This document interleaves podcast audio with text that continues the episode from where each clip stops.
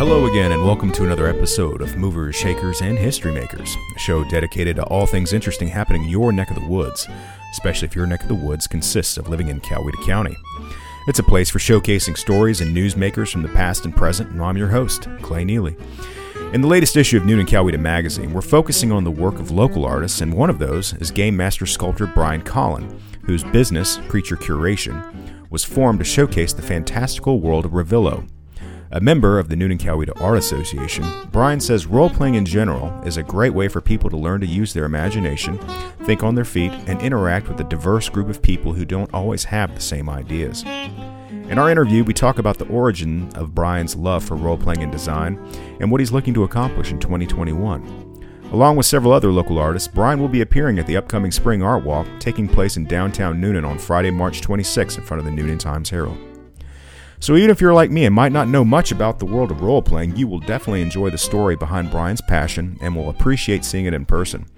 So here it is. It's our interview with Brian Collin on Movers, Shakers, and History Makers. Well, what what did the pandemic do for y'all last year? I mean, did you see any sort of? Um, I know it affected everybody in different ways, but I mean, what exactly did it mean for you? For me, it, actually, it it was there were a lot of benefits for me, only because normally I travel three or four times a year to go to conventions, mm-hmm. which usually a convention takes a week of time traveling to, working the show, and traveling back. But then it also takes a week of prep time before the show to get everything together. Um, so I had a lot of extra time. Uh, I also managed to get one of the SBA loans, which managed to help me create a bunch of start a bunch of different new product lines that I wouldn't have done otherwise. Okay. One, I wouldn't have had the time and I wouldn't have had the resources too. So I started a stuffed animal line based on RPG monsters. Um, I've got a dice line that I'm going to launch on Kickstarter at the end of the month. I did a series of, uh, I was just able to create a lot of things that's going to set me up for, I think, for a couple of years as I continue to expand all the weird stuff that I make. Yeah. Well, I, I, think that was true for a lot of people in terms of last year. I think it gave us, uh, I wouldn't say the courage, but it gave us the ability to do some things that we might not have done before. I mean, it was uh, an opportunity mm-hmm. to try some new stuff, and it sounded like it kind of worked out for you. Um, had, had you done any sort of that sort of line before in terms of actually making plush things, or? I had not done plush. Um, I had already I've I've already been doing manufacturing by doing like enamel pins. Mm-hmm. I'd uh, I'd self published uh, a couple of books for my RPG setting to be used with Dungeons and Dragons. So I'd I'd built relationships with manufacturers and I know that process. But plush was something new. But I I'd been doing print and web design since '97. Yeah, I'd been self employed for like since uh, 2009. Wow. And so when I recently uh, got hired by one of my friends at the beginning of this year, which is great, and it's all in the same industry. It's all in the the gaming world. So now all I'm working on is nerdy stuff all the time. Um, but I'm still doing my creature curation stuff, and so I was familiar with like illustrating like turns of a character, like doing a front, side, back. So when it came to designing plush, yeah, it was pretty much the same thing. Okay.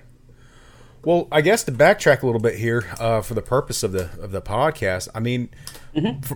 all I've really known is from what I read in uh, the magazine article, and the thing that kind of got me at first was I really liked the story about how Dungeons and Dragons found you. Can you talk a little bit about that and kind of your evolution into role playing games? Because I kind of sure. see myself at the same point doing the same thing. Awesome. Yeah. So I, you know, when, when you're a kid, I was hanging out with my friends, and I lived. I grew up in Maryland, and I lived in townhouses. So like all the houses were right next to each other. You could run ten minutes and get to a friend's house. And two of my friends, uh, they were twins. Uh, they knew that my parents had a matchbook collection.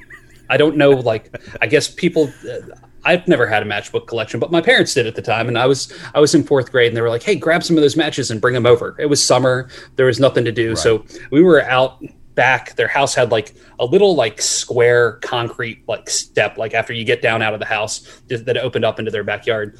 And we were just lighting matches on fire and just setting them on the ground and getting like pieces of grass and lighting the grass on fire on the on the concrete. And uh their their older sister was was significantly older than us and she saw what we were doing and she just came out hit us all in the back of the head took the matches and then she went inside and we are like, okay, we she's going to tell tell their parents or something like that. And a few minutes later, she came out with the uh, the basic Dungeons and Dragons box set, which at the time was like a red box that had this amazing illustrated red dragon by uh, Larry Elmore on it, with like the, this uh, warrior with his back. You could see his back, and he was he was about to attack the dragon. And, um, we opened that up and we dove in and it didn't like after playing after reading through the book once and seeing these weird shaped dice um, i convinced my dad to go to the the local toy store and pick up a copy for myself. And we just started making adventures and playing make believe wow. in fourth grade and just kept going.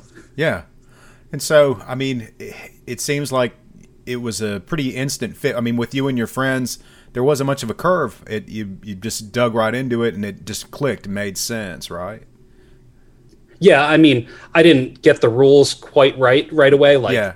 there's things called hit points and hit dice, and hit points are how many health points you have, and a hit die is how many dice it would be. Yeah. And I'd read hit dice as hit points, so I'd have like really, really uh, early characters facing off against dragons and slaying them, and that never would have happened. But you know, we were in fourth grade, so it was okay. Yeah. Well, uh, so what was your evolution from there? I mean, did you keep into that as you went into high school? Did your taste kind of change? I mean, what what kept what was linear about that? Sure. Well, I mean, one of the things about it is that I think it helped build my confidence, my creativity, my problem solving, like everything, because it was all it was improv. It was like making right. stuff up as you go. So I, I continued playing that game Dungeons and Dragons, but then like other role playing games would come out, and I loved the Teenage Mutant Ninja Turtles role playing game because you could play like different weird things that you wouldn't normally be able to play, like uh, weird like ferret people and stuff like that. Yeah, and then uh, as that evolved, I started playing other RPGs. Um, I, I, played a lot of uh, Fate when I was probably in my 30s. Um, late 30s because that was a much lighter rules light system and is a lot more character driven and story driven. And I felt like uh, I could play lots of different settings. I'd, I would oftentimes adapt my favorite comic book settings mm-hmm. to games for like one or two shots just to like bring my friends into the into the stuff that we were reading. And from there, I've always had a love of comics and storytelling. So I self-published my first comic books in 1999. Wow. Then again in 2004. So I've always really liked the aspect of building worlds and setting the stage and stories. So when I eventually evolved and started like started doing sculpture, I knew that the the sculptures that I made they would need a, a world and a setting for the weird creatures that I was creating, well, and that's how I started building out the world Revilo. Um, and from that, eventually, as I built enough sculptures and created enough creatures. That's how I then turned that into a role playing game setting and bestiary and a place where other people can tell their own stories in my world. Okay. Were you doing the illustrations in your comic books too?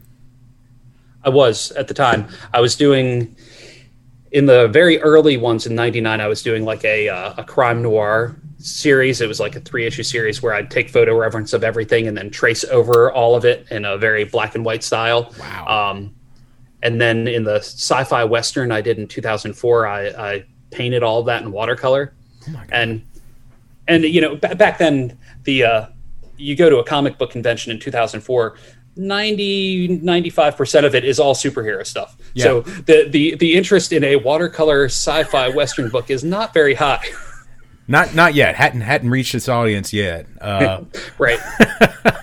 well, uh, so and I guess with all this, with your background, creating your own game wasn't just a Herculean task. It, it seems like a natural progression. I mean, that's all. It seems yeah. like a building block sort of thing. Um, what was the the thing that really just kind of inspired you to just go in creating your own game? Was it something you'd thought about doing for a while, or was it like an aha moment? Um, it really was like so. I had I was at uh, one of the biggest game convention, well, the biggest game convention in the U.S., which is Gen Con, um, and that's in Indianapolis. And I, I was in the artist alley. I had some of my sculptures. All, there's all these role playing games, board games, so much stuff to see. I was like, why haven't I created? Why haven't I built this world out for D and D or for a role playing game? And so originally I was going to build it out for a simpler rule set for for Fate, mm-hmm. but my son at the time he's now 11 um, i kept trying to give him these these simpler like simpler books and he just wanted to pour over the dungeons and dragons books like the charts the stats like seeing all the the minutia of monsters and characters he really like he, he could pour over a monster manual for like two or three hours and just sit there and just absorbing all the information. Wow. Um, so that's when I decided to make the, the Revilo stuff for Dungeons and Dragons because if I'm if I'm building it for anybody other than myself, I should be building it for my kids. Yeah. Well, I thought that was pretty interesting too because I mean, it sounds like your family plays a major role um, in the entire uh, world. I mean, can you talk about like their involvement?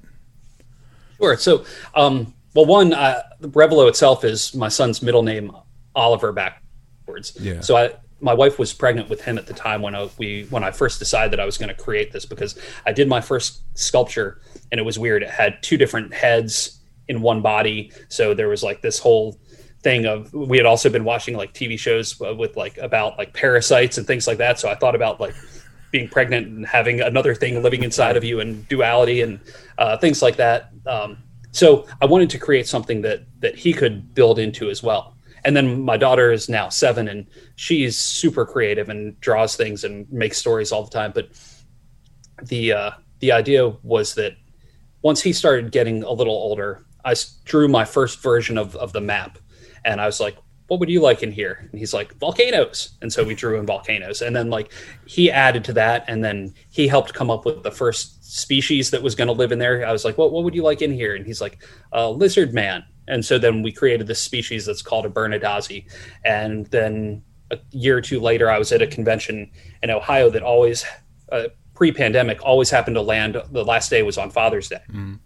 So he drew a fire turtle for me for my Father's Day oh. gift. And so then I then sculpted that and turned that into one of the species that's that's in in the monster book. Wow. Well, I mean, well, so I mean, you've probably been drawing since you were a kid, right? Yes, and like that's what I, I went to art school for, thinking that I would be a comic book illustrator. Okay. And then I realized my illustration skills are just not that good. So what was which the is, transition? Which is okay. what was the transition into sculpture then? I mean, how did that how did that go? So uh, well, so I went to school for graphic design then after I realized that I wasn't going to be st- a strong enough illustrator. So then when I when I did the comic in 2004, that was before digital printing. So you had to print everything traditional offset. So minimums of print runs were at least like a thousand copies of anything. Yeah. So I printed four issues of my six issue series and sunk like 12 grand into that and would only sell like 100 copies of each issue. So after that, I was like, okay, I need something a little more immediate. Uh, uh, yeah. You know, something that wasn't as as I didn't have to put as much money or time into. So I started painting single canvases, and then I saw um, at the time it was like maybe 2007 maybe um, there this uh, there were all these blank vinyl toys um, Kidrobot was putting out a bunch of toys and in the kind of uh, graffiti design uh, hip hop community, like all these different communities were taking these toys and painting on them and making them their own. Mm-hmm. And so I started doing that, but I started sculpting on top of them because oh, wow. uh, so I was taking these cute little toys and making them weird and creepy and uh, and then one of the guys that was uh, professional in the industry that was well known and he was in a lot of gallery shows he suggested this because I was using Sculpey at the time he suggested this medium which was an epoxy that was a two part that I could only at at that time only get from a taxidermy shop so I, I ordered from a taxidermy shop online and they sent me that. And then like a few months later they mailed me like their big telephone book thick catalog with like weird styrofoam heads yeah. and glass eyes. And so i flipped through and i was like well maybe my creatures would look more realistic with these eyes. So i started ordering eyes. And then as my little funny sculptures started to look more and more realistic i was like if i'm going to make them like this they should be life size like to me life size in the weird worlds that I'm creating. Yeah. So I I ordered one of the styrofoam deer heads that people would normally like put the the skin of the deer over, Mm-hmm. and I sculpted on top of that, and that's where from that point on everything was was big and like like monster monster taxidermy style. Yeah, yeah. I, I think I saw a picture or video with you doing that because I'm like, uh, uh, you can see that it looks like the deer, but I'm like, Yep. Mm-hmm. I wonder if he's you know getting assistance from like you know the, the tools of like taxidermy things like that to create the Yep. base. Uh, that's that's fascinating, and so you just kind of just go off from that. Yeah, that's and and now I use like styrofoam blocks, Yeah. and I cut it down and then add to it. But that I think, especially when just starting to do sculpture, having some sort of pre-existing foundation, Mm-hmm. Yeah. makes it so much easier to to start from something. Yeah. One, you have a little bit of anatomy to it, or you have some foundation, and you can keep building on top of it. Um, and it helps you learn along the way because I'm all of my sculpting was self-taught. Wow. So, I mean, so it's just trial and error, and and, Yeah. and when did you start with the sculpting? By the way, I'm sorry. Oh, uh, so I started making toy, like customizing toys in around 2007. Okay. And then 2009 was my first like big sculpture. And then partway through there, I took about two and a half years off because I had started up a smaller design, like print and web design company. I'd gotten up to like 13 people and I was commuting a lot and I just didn't have time for it. And then I realized that that was not where I was meant to be. Yeah. Um, and so then I started doing shows more regularly after that, and I started building up. That's when I started traveling away from just like Dragon Con in Atlanta to actually going out of state to going to shows. And yeah. uh, the more I did that, that's when I started to really see, have a bigger vision of, of what I was trying to achieve. Okay. So that that obviously helped with a lot of networking to help build up to kind of Oh, where absolutely. you are now. Well, Yeah. where- what were some of the challenges you faced early on in that since when you decided to kind of go that route? I mean, I know you've learned a lot along the way. Uh, Sure. What were some of those initial humps?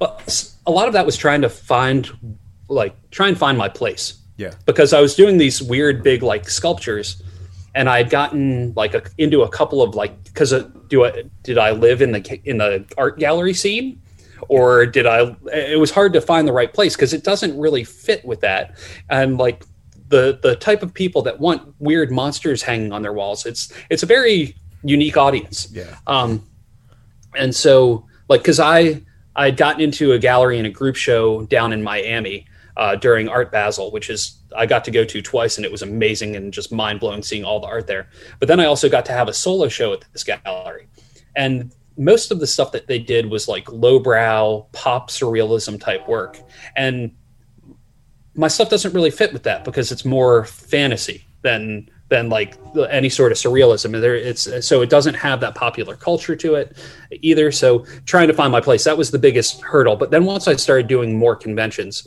those are my people. I mean, mm. that's that's who I am, and so you know, it, it was the right fit fi- going to those and trying to hit the right conventions as well. Yeah. Did you get a lot of feedback about what you were doing? Uh, did and I mean, or did you just kind of figure out your vision and just kind of go?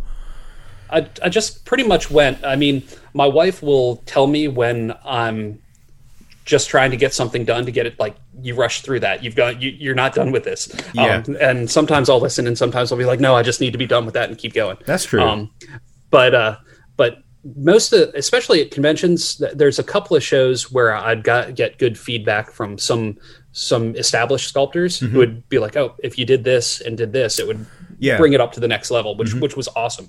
Uh, that that community is very. uh, It's very great. Like everybody in the art community, especially at those shows, is usually really good at helping each other out, sharing what works for them, what doesn't, even talking numbers and money and how like how much this brought in, what what sells and what doesn't. Yeah. because everybody wants wants each other to succeed. So So that's great. I mean, you don't have to fight with any kind of like proprietary. Everyone's just kind of in the same boat and Yeah. willing to share information. I think that's that's really big. Um, well, what are some of the things that have kind of ex- in, inspired your creations? I mean, does it come from like music, books, movies, people? I mean, what what kind of inspires you? Uh, you know, I think everything. I think you take a little bit from everything that you do and you see. I mean, it's hard. You can't. You can't not absorb things. Uh, you know. Um, so I mean, growing up playing d&d playing building lego reading comic books that is all like the main foundation of everything then you know watching fantasy movies and tv shows and sci-fi stuff um, is has all contributed to it and just when i usually when creating a like like creating new creatures i usually just start by doodling circles and just seeing where it goes and, and seeing the weird stuff that ends up coming out from it. When do you have time to kind of sit down and do that sort of thing? I know with the family being creative can you you have a very finite window sometimes. When do you find peace to do stuff at, like that yeah I, I, wake up at 5.30 every morning there you go um, that's when i set my alarm i get up i start working uh, usually uh, wake the kids up around 7.40 um, luckily like now with the, the the company i work for now it's I'm getting to do a little bit of my stuff as well because we're working on a new role playing game that I've uh, created myself and my friend Ross have created the setting for. Mm. So I'm also getting to do some sculpting as part of that because that's going to go into the into the book. Um, so I'm able to do that, and then I also work on some stuff in the evening and just make time for it because because uh, there's got to be time. Yeah, I mean you've got to make that. yeah, I, I realized a long time ago that um, that if I don't make time, it's just not good for my mental well being. So no, these no. are the things that I'm supposed to do. Yeah, I mean, I I mean, it's it's been less than a year since I had discovered the trick of waking up at five five thirty mm mm-hmm. to get and you know it was a little tough at first, but I mean it sure it's it's damn worth it. Um, yeah, if you can get things done before anybody else is awake or like emails are coming in or yeah. phone calls are coming in, you yeah. Man, well, going back to Revilo, what what what was the inspiration behind that? Because I know you had mentioned how your worlds are a little different than the traditional D and D. Can you expand mm-hmm. on that a little bit about you know just what makes it so unique? Sure. Well, when I first created the world, I didn't want there to be any of the traditional humans, dwarves, elves. I wanted everything to look completely new and unique and different so that anybody that came to it would look it could be like, "Oh, this one looks cool and not not necessarily automatically have like oh this one looks like me because if if if one looks like someone someone then somebody else that doesn't look like that doesn't have anything to associate with. Right. Um I, and uh, like i honestly i learned that a, a, hard way in it was when i did my my sci-fi western in two, 2004 i had taken photographs of friends and relatives. I'd had of them dress up in like western wear and i'd take photos and then i'd draw that and then paint it. And i had that at a convention and somebody was flipping through and they were like you said this is like a a, a sci-fi western like post-apocalyptic thing and she was like why is everybody in here white? And like it was just something that yeah. just had not crossed my mind at the time. So that totally influenced like okay i don't want there to just be a bunch of uh, you know white white guys in this setting. I want it to all be something that nobody relates to so everybody relates to it. Yeah. Wow. Yo that that that's a huge part. Um, wow. So, what are what are some of the, the biggest goals that you have? Uh, I mean, in terms of this going forward. I mean, I know the year was a little bit different, and you were able to expand and mm-hmm. do some cool stuff. I mean, what what are you looking to do immediately now? Um, so uh, immediately, the this new uh, this new RPG product that I'm working on for Infinite Black is hopefully going to launch in the summer. Yeah. So that that's a big one um, because that's a whole new setting, a whole new, completely different. This is much darker, uh, like sci-fi horror type thing. So so that'll be fun. But for for Revilo, um, just trying to keep. I'm continually putting out content each month through our Patreon, mm-hmm. little bits and pieces to try and keep building the audience because we have a core group of fans that are like really excited and then add bits and pieces into their games. Yeah. And then once conventions start back up, introducing it to people that didn't originally back it on Kickstarter and just continuing to grow the, the audience because we have to get in front of people for people to be able to to know it's there to play and conventions are really the main place to do that. What do you see about uh, conventions this year? What's what's the word so far? So in at the end of august is supposed to be gen con in indianapolis but they're still on the fence right now. Um, the other big gaming convention that was no- normally would have been in July, July has been pushed to the end of September, um, beginning of October, and I'm pretty sure that one's definitely going to happen.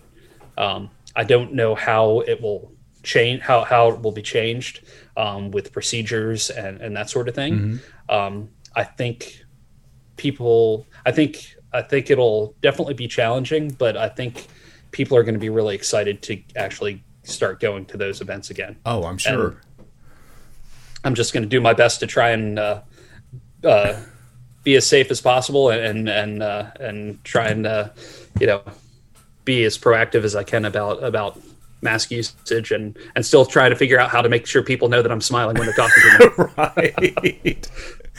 Well, um, I think we both share a mutual acquaintance, Jason Wilson. Uh, oh yeah, he's he said that uh, his his uh, boys are kind of working with you on a possible score right now. Can you talk about that a little? Yeah, yeah. Uh, the uh, that upcoming uh, RPG project, it's it has some very punk rock undertones because yeah. I grew up listening to a lot of punk rock, and so I wanted um, I wanted his boys to to do like the little 30 second track that will be part of the Kickstarter video. Oh, very cool. Well, they'll be great at that. Yeah. I mean, they're they're fantastic. Um, yeah, they are.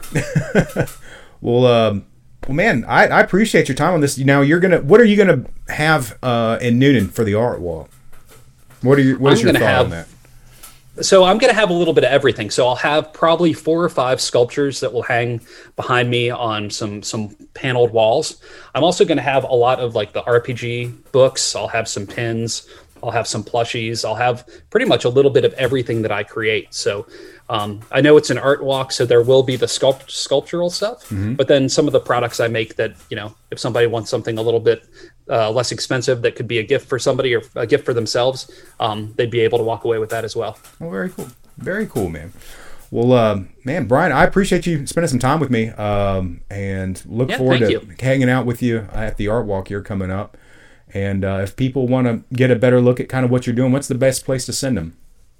They should go to creaturecuration.com. That's creature, C U R A T I O N.com. Awesome. Well, man, I appreciate it. Thank you again, Brian. Thank you. It's been good talking. All right. See ya.